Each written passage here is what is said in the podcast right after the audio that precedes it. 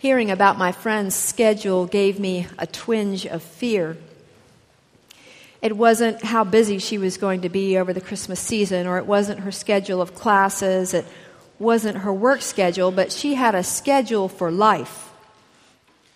She was going to get married in her mid 20s, enjoy time with her spouse for five years when the first child would come, and then about two years later, then the second child would dutifully arrive. She checked off getting married in her mid 20s. She and her husband enjoyed those first few years of marriage together. And then my friend was blindsided by the first interruption a miscarriage. It threw off her whole life schedule. And I think that probably was part of what led to the separation and then the divorce further interruptions in her life schedule.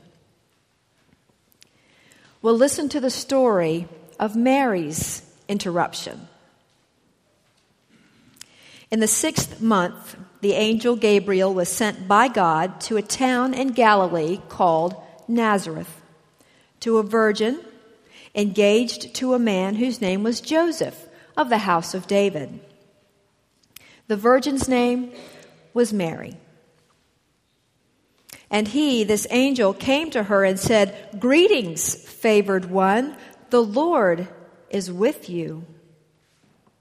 But she was much perplexed by his words and pondered what sort of greetings this might be.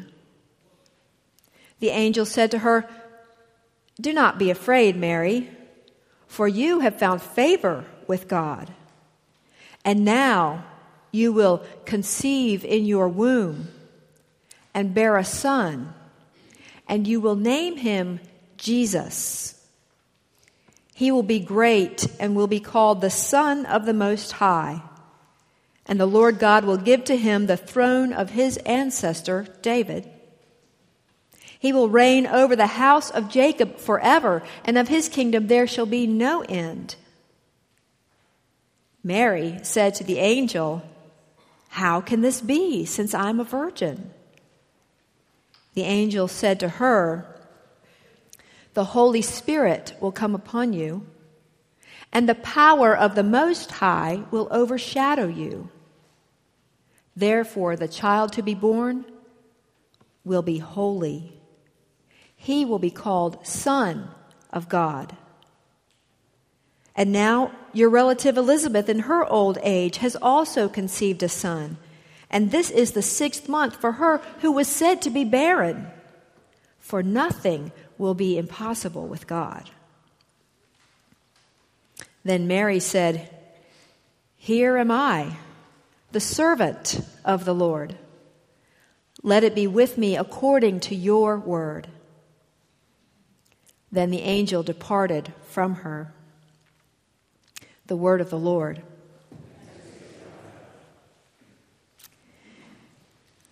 The word annunciation is not in my everyday vocabulary, so I expect it's not in yours. Saturday's Roanoke Times brought the word out of the shadows to a degree. It is the announcing, the annunciation, the announcing to Mary of God's plan to send a new ruler to earth through her. The paper's article yesterday talked about Alessandro Gherardini's painting that's currently at our local Taubman Museum of Art. And in that painting, Mary is swooning as, as she hears the news. Other painters, many have painted this scene, their image of this scene throughout the years, and others will have her reading, or some will have her at a spinning wheel. But no matter what Mary was doing at the time, she got interrupted. Her life got interrupted. Lauren Winner, who teaches at Duke Divinity School, writes that to her, the Annunciation is one of the most challenging passages of Scripture because the passage seems to suggest that to live the life of faith we must let God interrupt us. Whether Mary was reading or spinning or planning her wedding, the Annunciation came as an interruption in a life that had been proceeding according to plan. Which of your life interruptions come immediately to mind? We all have them. Health crises, classic interruptions. A fall or a heart attack or who knows what. They interrupt our plans with multiple, a pregnancy, interrupt our plans with, with multiple doctor visits, inconveniences of moving and working more slowly. I remember when I was pregnant, I, tr- I tried to wash the dishes. I had to turn like this to wash the dishes.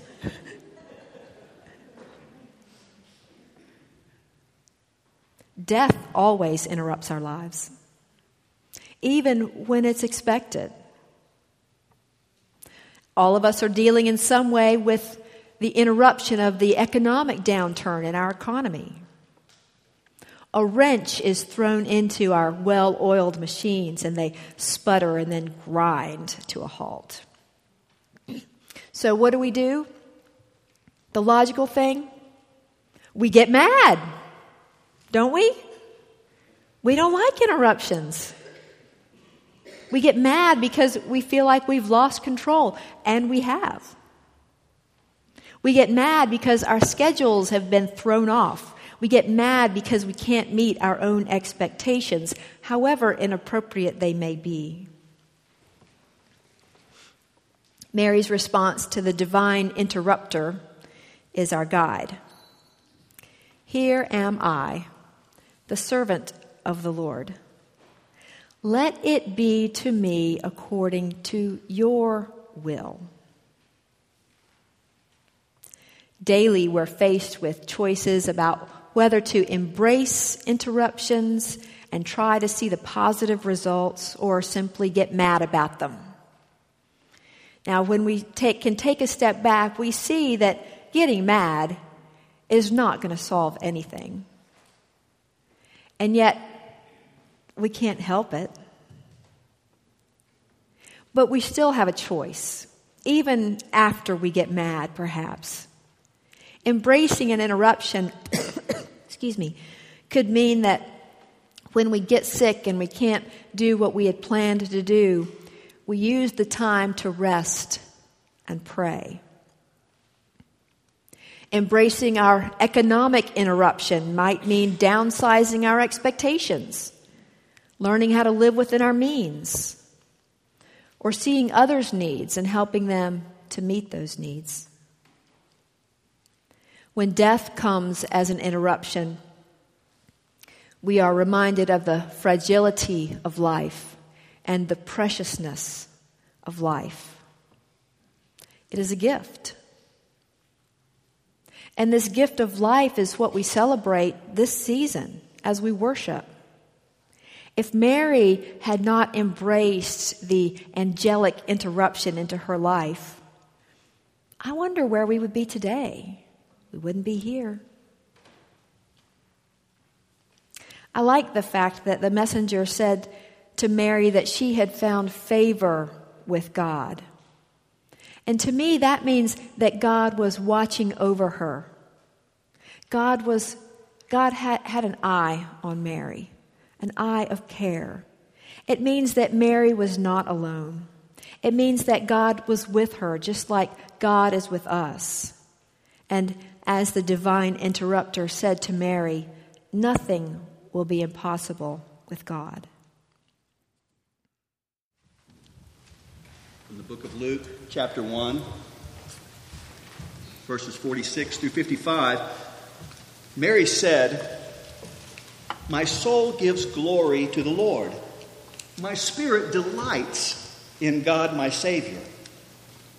He has taken note of me, even though I am not important.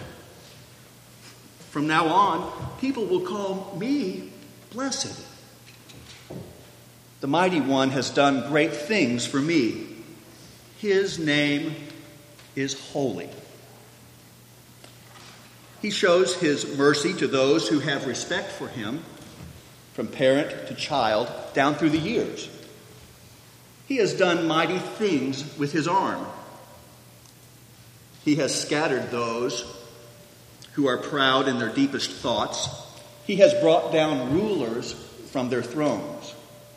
But he has lifted up people who are not important. He has filled those who are hungry with good things. But he has sent those who are rich away empty. He has helped the people of Israel who serve him. He has always remembered to be kind to Abraham and his children down through the years. He has done it just as he said to our people of long ago. We're all looking for a Savior.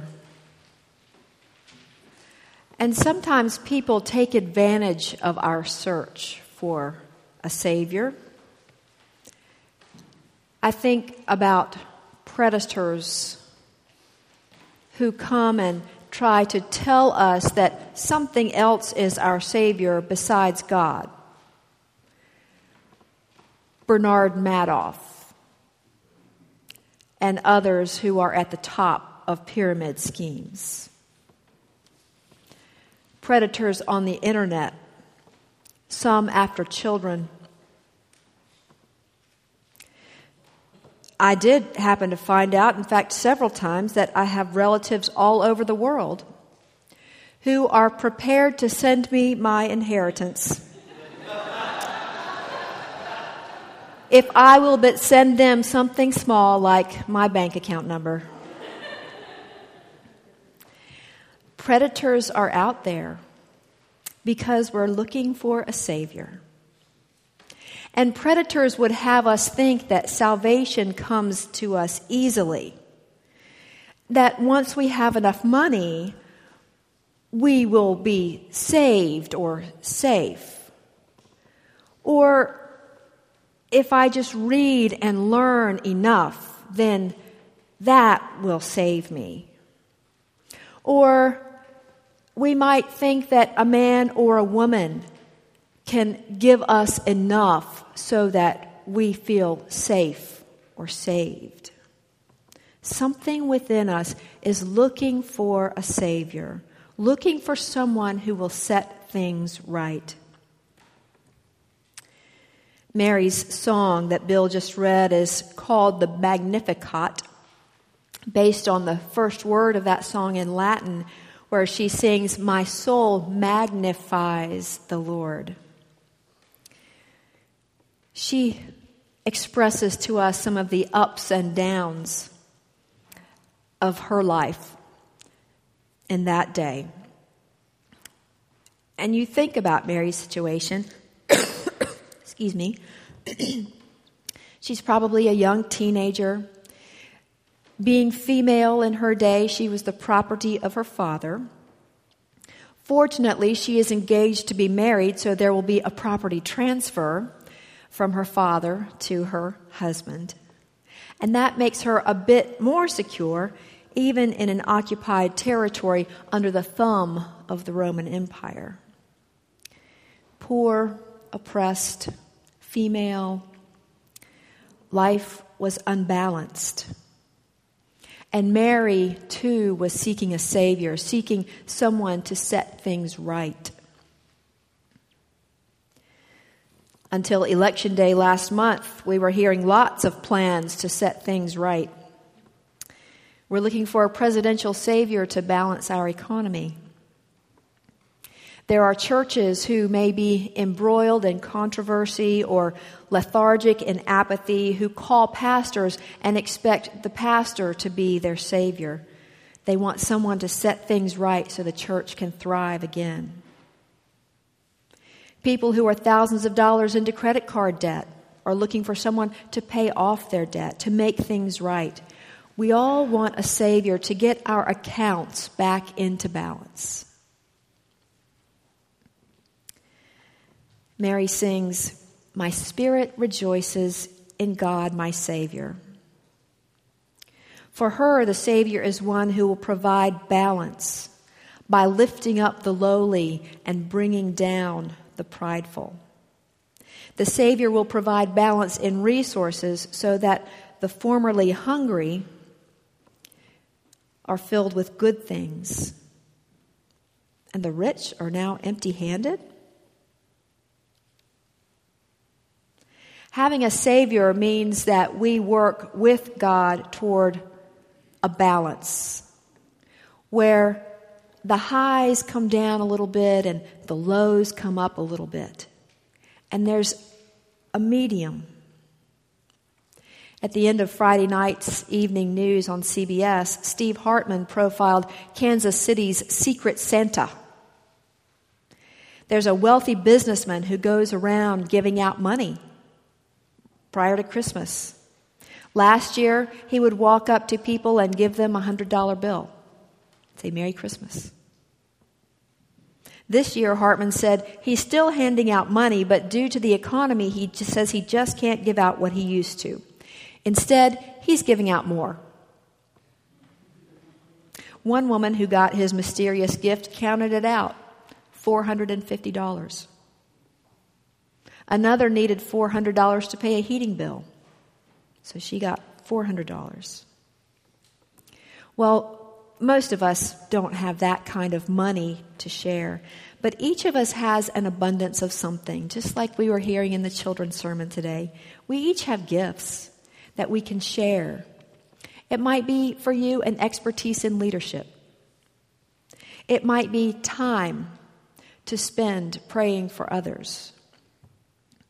We have many here with musical talent, and we appreciate them sharing their abundance with the rest of us. You may have an abundance of love to share with a child or an older person, someone who needs that love. One Christmas, a four year old boy was singing Angels We Have Heard on High, and he got to the chorus and he was singing Gloria in ex selfish Deo. And what a great image for us. God was not selfish this time of year, sending us the Son with the abundance of love that He offers to us. Unselfishly sharing what we have leads us to a greater feeling of balance and leads us, leads others to that feeling of balance as well. And slowly, slowly things will come to that peaceful medium. My spirit rejoices in God, my Savior, Mary sings. God is our Savior, our only Savior. And we are God's partners. Let us pray. Holy One, with thanksgiving and with joy, we come to you in worship. We come to you in prayer, trusting that you are within us already. You know us intimately, and you care for us deeply. We thank you, O God, for your care, for your strength, and we pray a special sense of your comfort and healing for these friends, for Ronnie Baker and for Lisa Baker, for Jenny Lou and Eddie Eads, for Larry and Shirley Evans, for the family of Pauline Robertson, and for Becky and Barry Wirt. We ask that you would offer them strength and comfort and hope, especially in this season, as you share your love with us so generously. Help us to find room for you, and then to share you with others. In Christ's name, amen.